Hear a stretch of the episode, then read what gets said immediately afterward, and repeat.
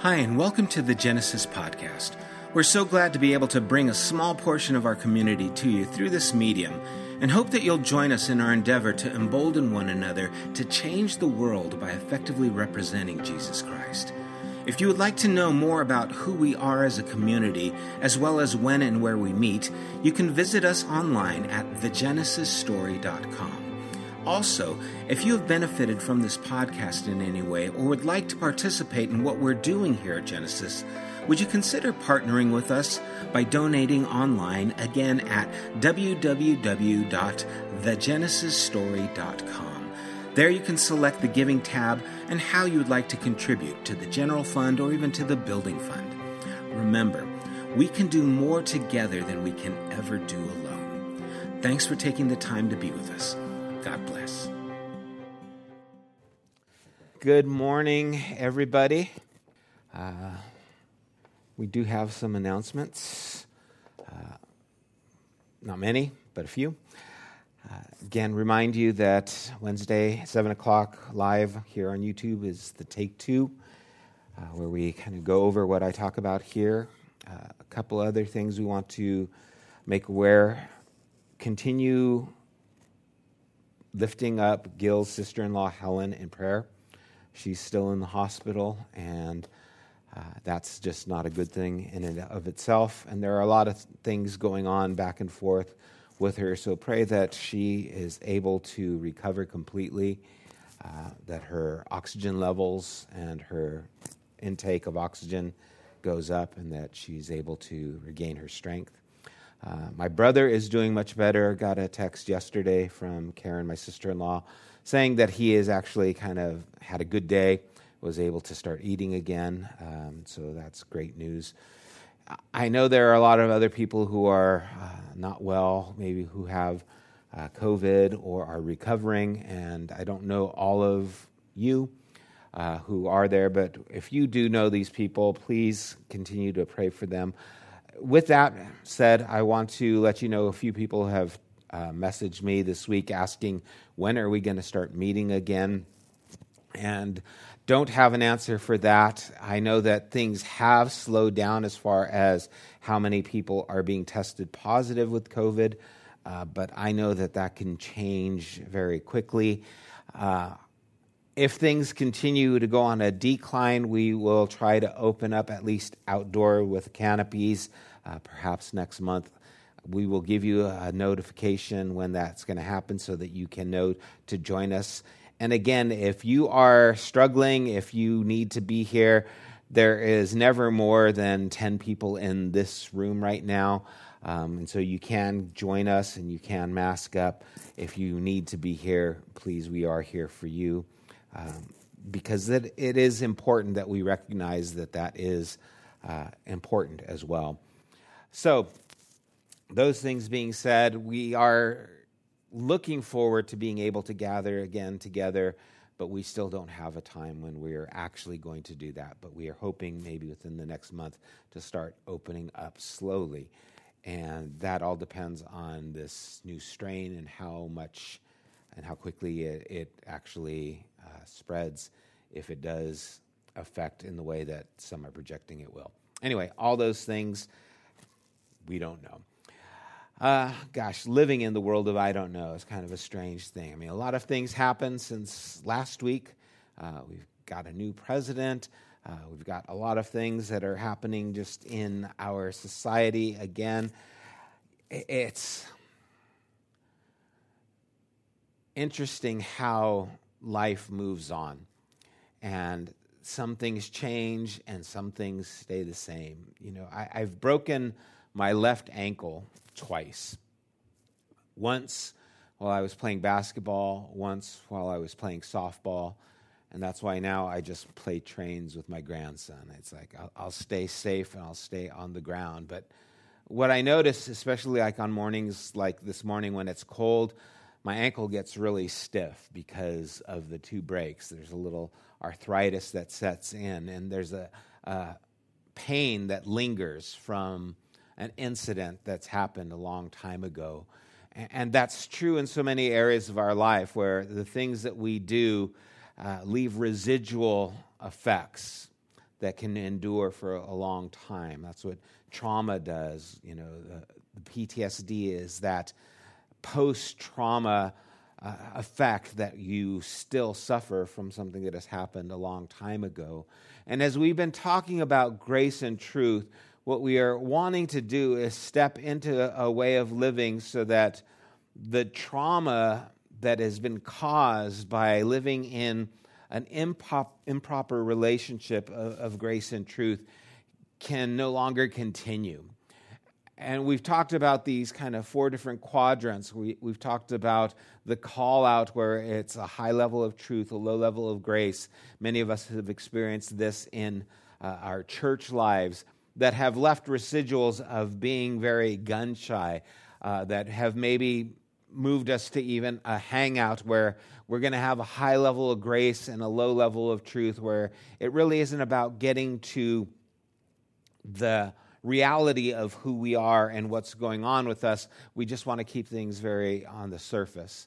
We want everyone to be happy all the time. We don't want to deal with the problems maybe that are there because we don't want to make waves and rock the boat. And then from there, again, maybe going back and forth in those two, we come to a checkout where we're just tired and we give up and we don't want to engage at all. But all those things can leave a residual in our lives of how it affects us and how we then interact with each other and with the world around us. And we've been talking about how Jesus, who was full of grace and truth, is inviting us, calling us into a different culture a, a, different frame of thinking and a way of living.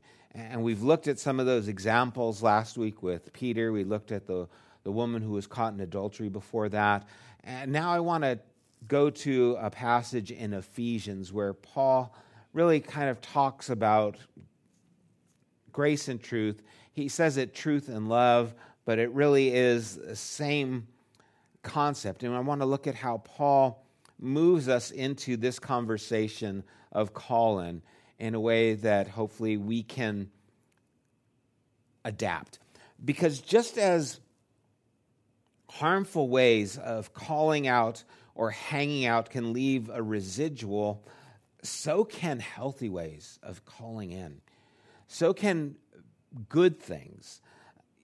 It, it's amazing how our minds work and how easy it is to forget the good things and how hard it is to forget the bad things. It's easy to forget good, hard to forget bad because our minds are kind of hardwired that way. And there's a little bit more effort that's required to maintain an awareness of beauty and of things that are good in our lives. And so, how can we create a culture where the good has a long lasting effect, enduring effect. So in Ephesians chapter 4, starting at verse 1, Paul writes and he says, I therefore, a prisoner of a prisoner for the Lord, urge you to walk in a manner worthy of the calling to which you have been called, with all humility and gentleness, with patience, bearing with one another in love eager to maintain the unity of the Spirit in the bond of peace. Therefore, there is one body and one Spirit, just as you were called to the one hope that belongs to your call. One Lord, one faith, one baptism, one God and Father of all, who is over all and through all and in all. But grace was given to each one of us according to the measure of Christ's gift. This idea of living in a manner worthy of the calling which you have been called. That's what we are trying to do as followers of Christ, as we are trying to live in a way that honors Christ and enables him to be seen in our life. That, that's really what this is about. We're, we're trying to live in a way that looks like Him so that others can see Him in us. And to walk in a manner worthy of that calling is really to walk in this grace and truth. It is to walk in love in a way where that becomes central to our lives, the central focus of who I want to be is a person who is living in this grace and truth that is calling in. And remember, grace is this relational uh, journeying with, and, and, truth is not uh, right information alone, it is seeing things in the reality of how God sees them and living in relationship to that. I, I love the Passion Translation of verse 2. It says, With tender humility and quiet patience, always demonstrate gentleness and generous love towards one another, especially towards those who may try your patience. Being in lockdown, being confined, being away from work, having to work with your children home, having to do school with your children home. I imagine that a lot of us are having to deal, especially to those who are trying our patience. Having to communicate to someone the same thing, maybe over and over and over again. You know, get off your phone and concentrate on your school when school looks just like being on your phone. Right? It's like be on a screen, but don't be on that screen. Right? There's these things, and how many times are parents having to say over and over again, you need to put that down. You need to stop that. You need to do that. And you're confined and having to deal with this over and over again to those who are trying our patience. This has been a journey for me as learning the nuance of grace and truth and seeing them together and not something that needs to be balanced. Trying to live in, in this way where I am developing an attitude of call in and seeing it in relationship. It's scary for a lot of people to realize that according to the New Testament, love isn't part of an equation that needs to be balanced by anything else. All right, well, we have love on this side, but we have truth on this side. Rather, love is the whole ball game. Lo- love is what this all encompasses. And, and it's amazing and it's easy to miss this, I think, because we've been hypnotized by our culture to their view, vision of love, what love is. And, and instead, here's a little rundown on how central love is to the vision of the New Testament writers. And we're going to put this up on the screen right now. Just some verses here. Love is what Jesus hangs all of the law and prophets on. Matthew 22, 34 through 40. Love surmises and fulfills the entire law. Love is the goal of all instruction and training. Love is how faith works itself out. And this is the only thing that counts. Love is the way we know we've passed from death to life. Love is the way that everyone around us will know we are Jesus' disciples. Love is the way we are filled with all the fullness of God. And love is who God is, and our love is evidence we are becoming more like Him. All of these things are showing that love is central to this message. Our understanding of love is full of grace and truth. Paul talks about this love unifying or, or being one. It's what we just read. I don't think of it as being one, meaning we're all the same, right? Being one is being together, being in unity, calling in, walking with. And so, this importance of unity, it's nuanced in that it doesn't mean we all think the same, we all act the same, but we are all in this together. And when I am in a call out state of mind, it's not because I don't agree with people, but because I don't see myself journeying with them. It's not so much about disagreeing as it is distancing. You see, I strongly disagree with other Christians. And I think that's okay. I strongly disagree with churches that are gathering in mass together without any distancing or recognition of the dangers of COVID. I disagree with that. But I also see that I have to walk with them through this unprecedented time. And in other words, this is something that's difficult. It's something that's new. These aren't easy times and there aren't easy answers. And so, even though I disagree with how they are doing things, I am in the same boat with them doing things. the way I move from calling them out and like, you guys are doing this wrong, you're not doing things the way it should be done, the way I would move from call out to call in is by collaborating empathy and, and connection with those I disagree with, moving from disconnection to connection, seeing and hearing and being with the other person. This is very different from agreeing with, but is, I believe, absolutely necessary if I'm to have meaningful conversation with.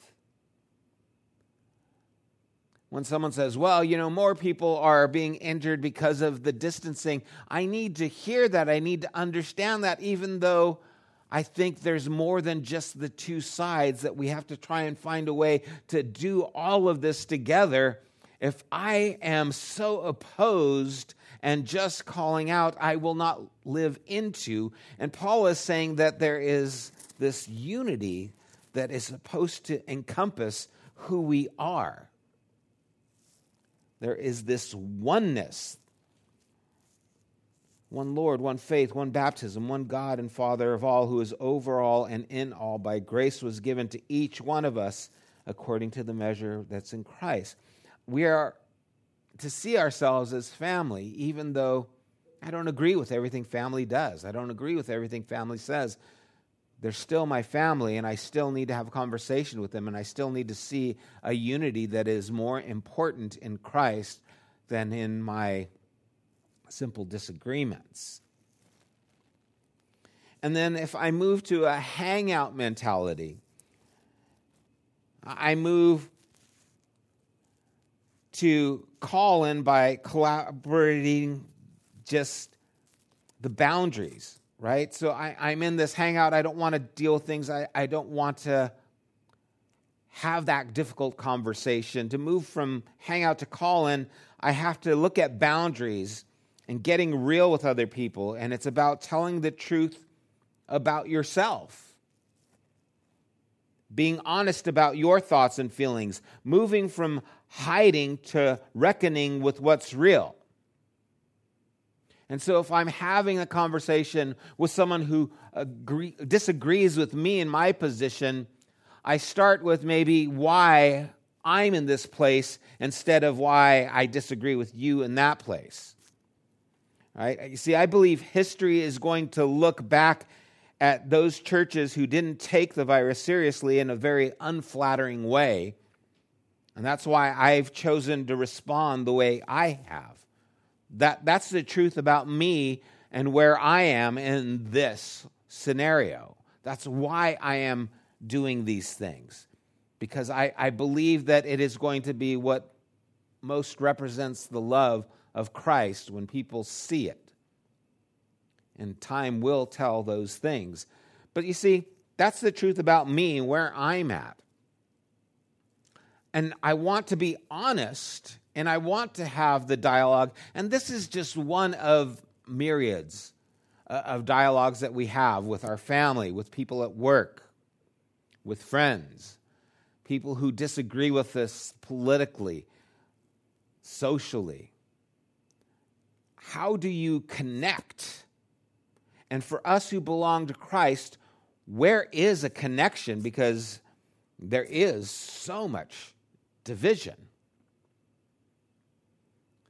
And how do we call people in if we don't see ourselves as together?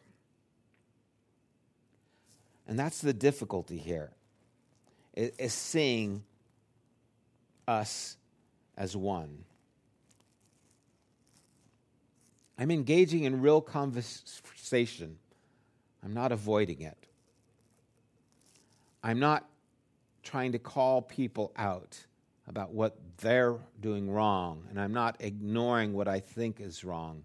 I'm trying to step into the difficulty so that we can find unity, even though unity isn't being the same.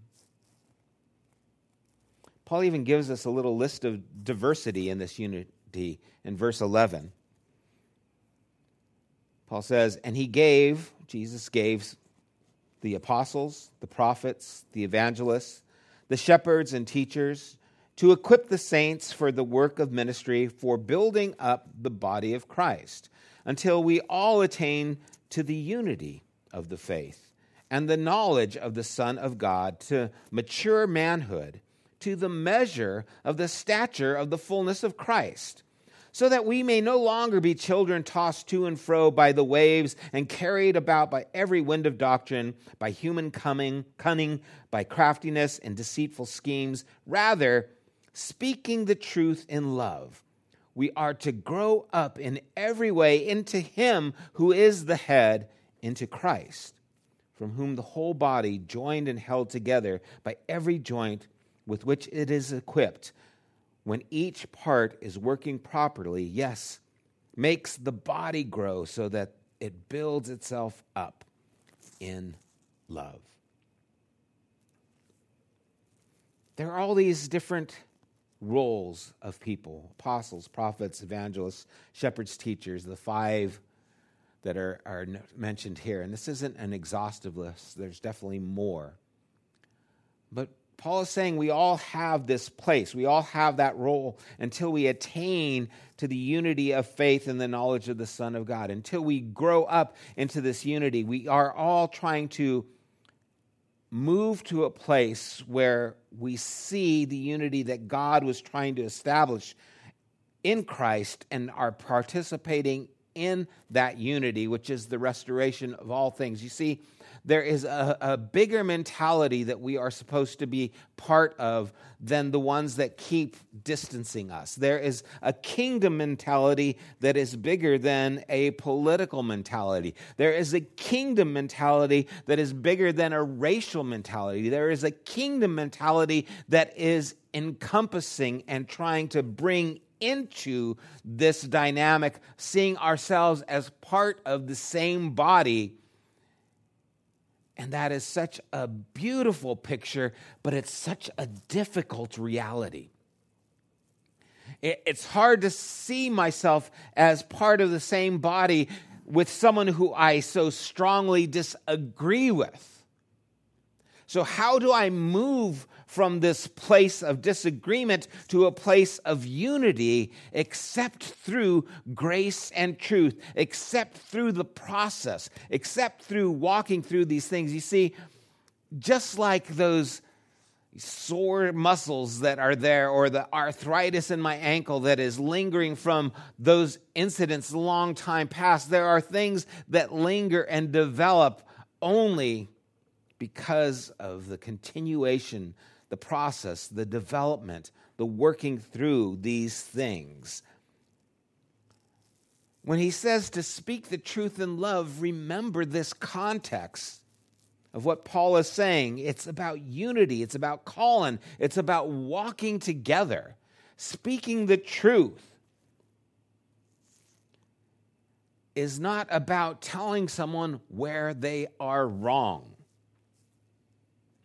I have thought this verse was used in a way to point out where I believe someone was wrong, and the reason I did it is because I love them. Hey, listen, you're wrong. Here's where you're wrong. I'm just telling you because I love you, man. Or bro. Let's throw the bro word in there. Hey, bro, I love you, man, but you're wrong. Do you ever look back at things that you've done and cringe? I have so many, and I get to share them with you. That's there. There was an artist. He was a piano player named Tom Howard. He, he since has passed away. Just an incredible musician, an incredible songwriter.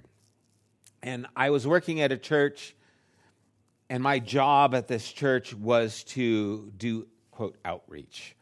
And outreach back then was basically concerts, right? That's all outreach was. Do a concert, that's what we knew.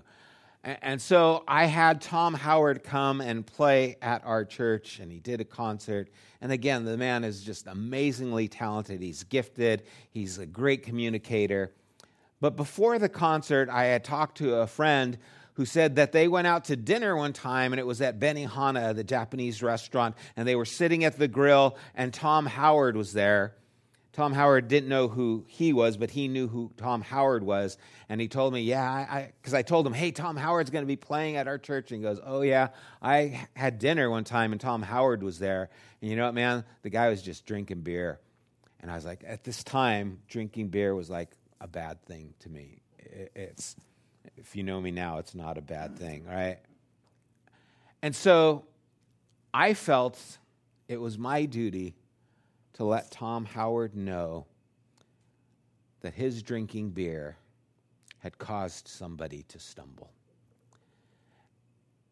And I think about that now and I just think, oh man, of all the things I could say to this person who I admired, this person whose music has touched me, this person whose talent was inspirational, the thing I chose to say to him was this truth because I love you, bro.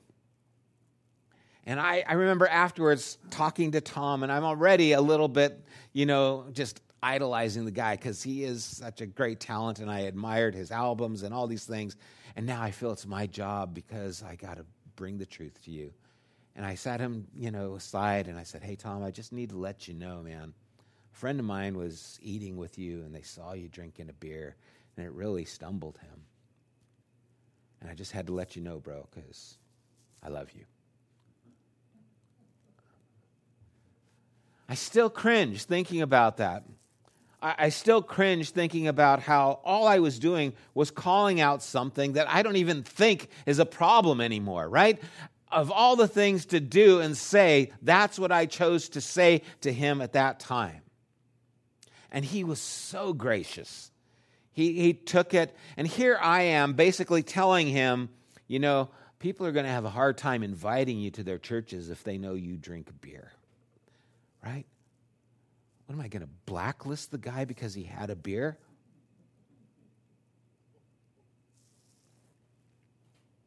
Speaking the truth becomes a voice of the accuser, it's most likely my voice and not the voice of Jesus.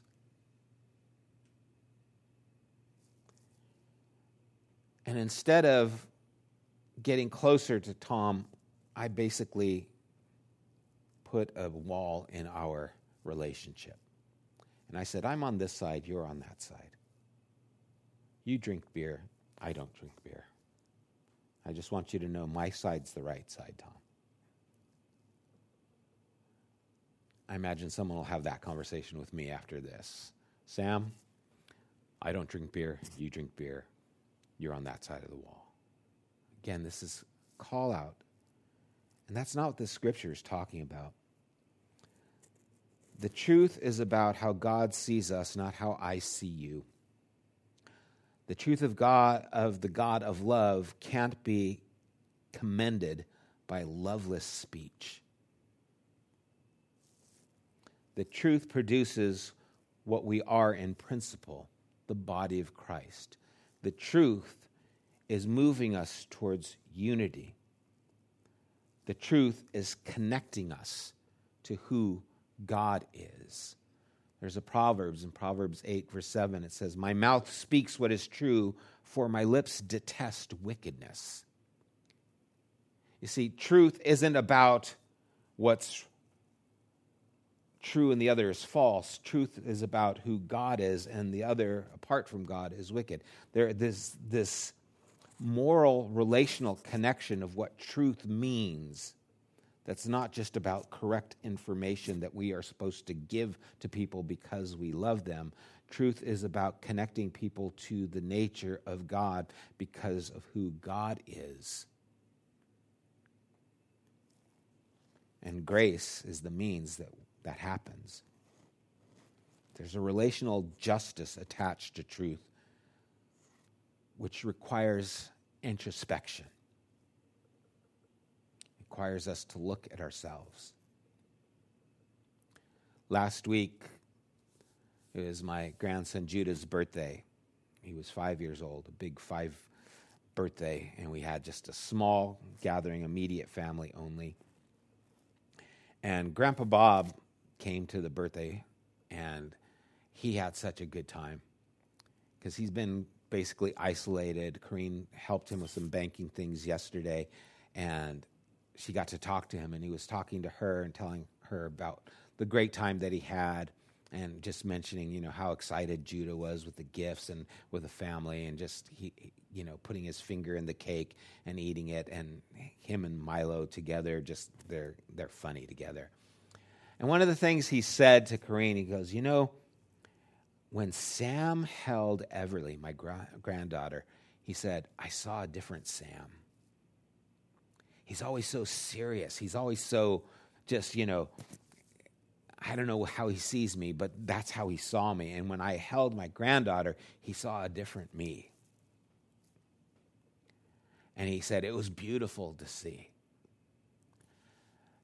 And that spoke to me because I know how I, I feel when I, I take that little girl, and I've shared with you how much she means to me but I never thought that I presented myself in a way that was so serious.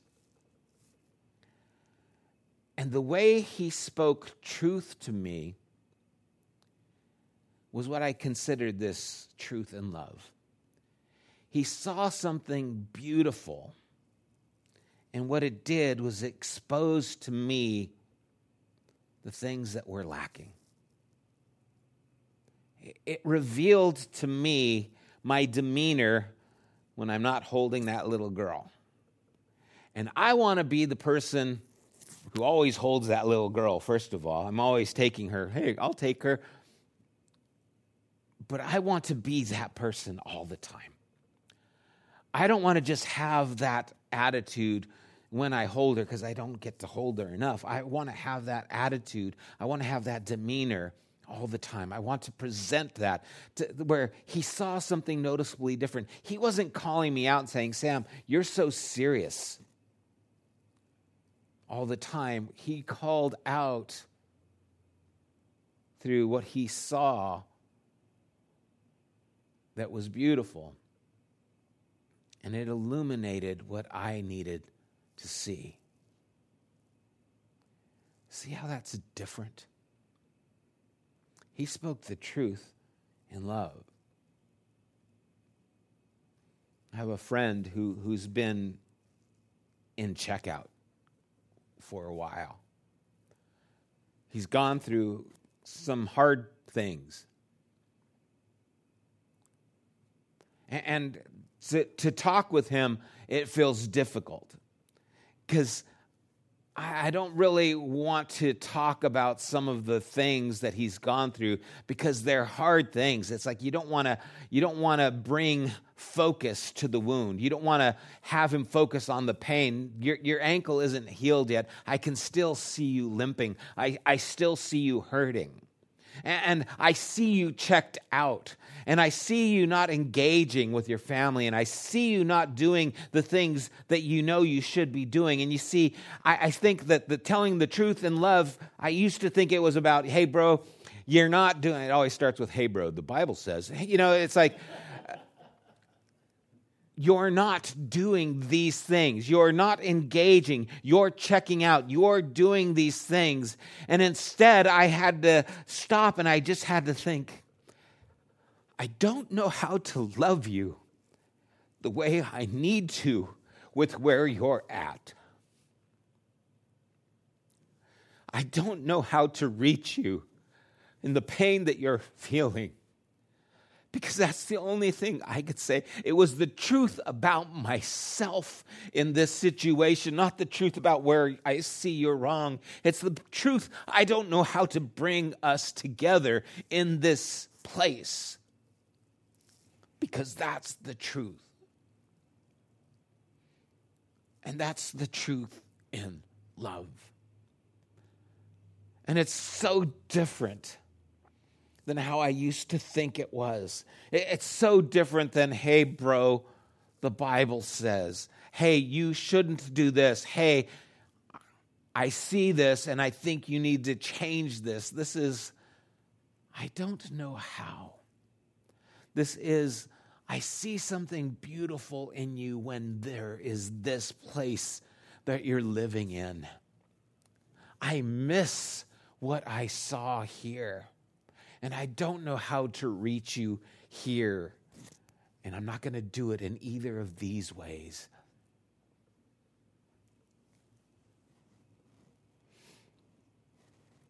Truth and love is speaking to what is going to unify, build up, and edify Christ and his kingdom speaking the truth in love is not going to be about ego and self preservation and making sure I feel like I'm protected and I come out looking better.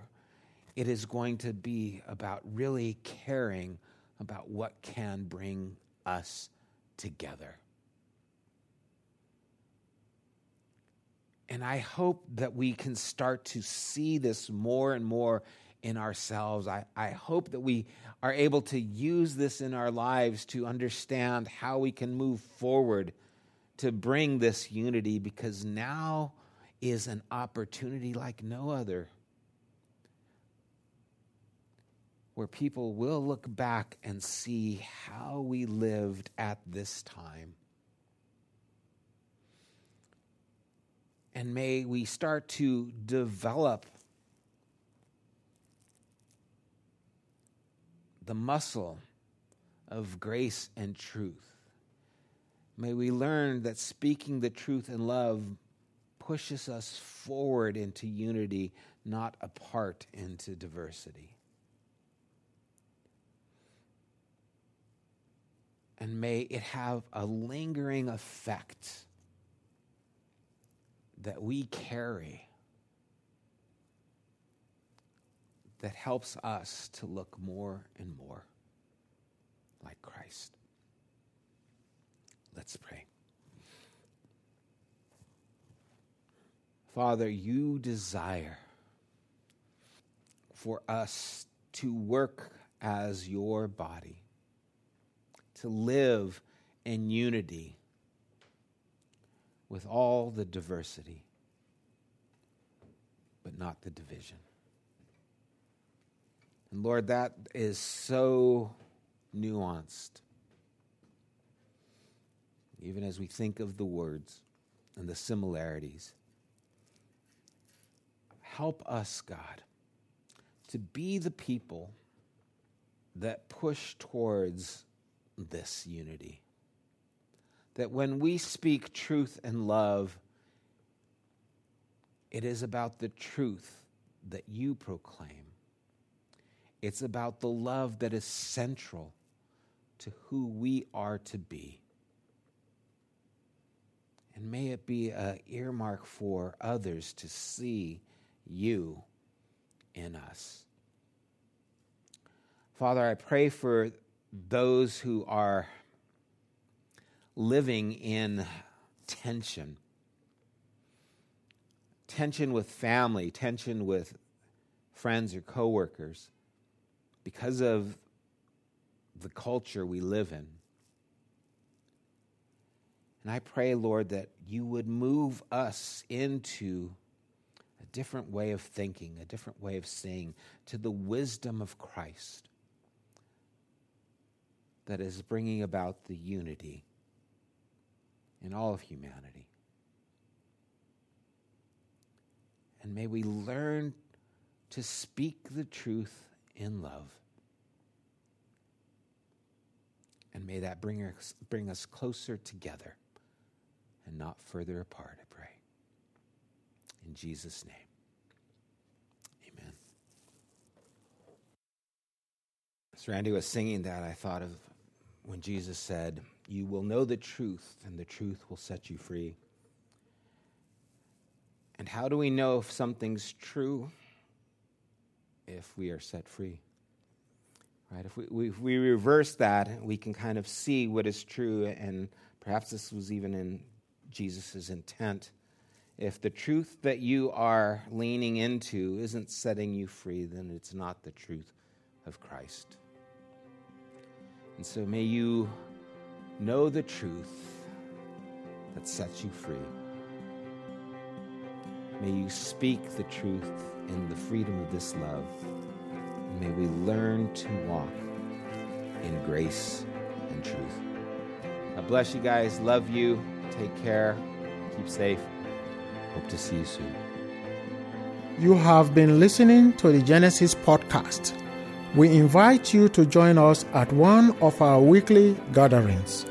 You can find more information at www.thegenesisstory.com as well as opportunities to help financially support this podcast. Thank you for listening.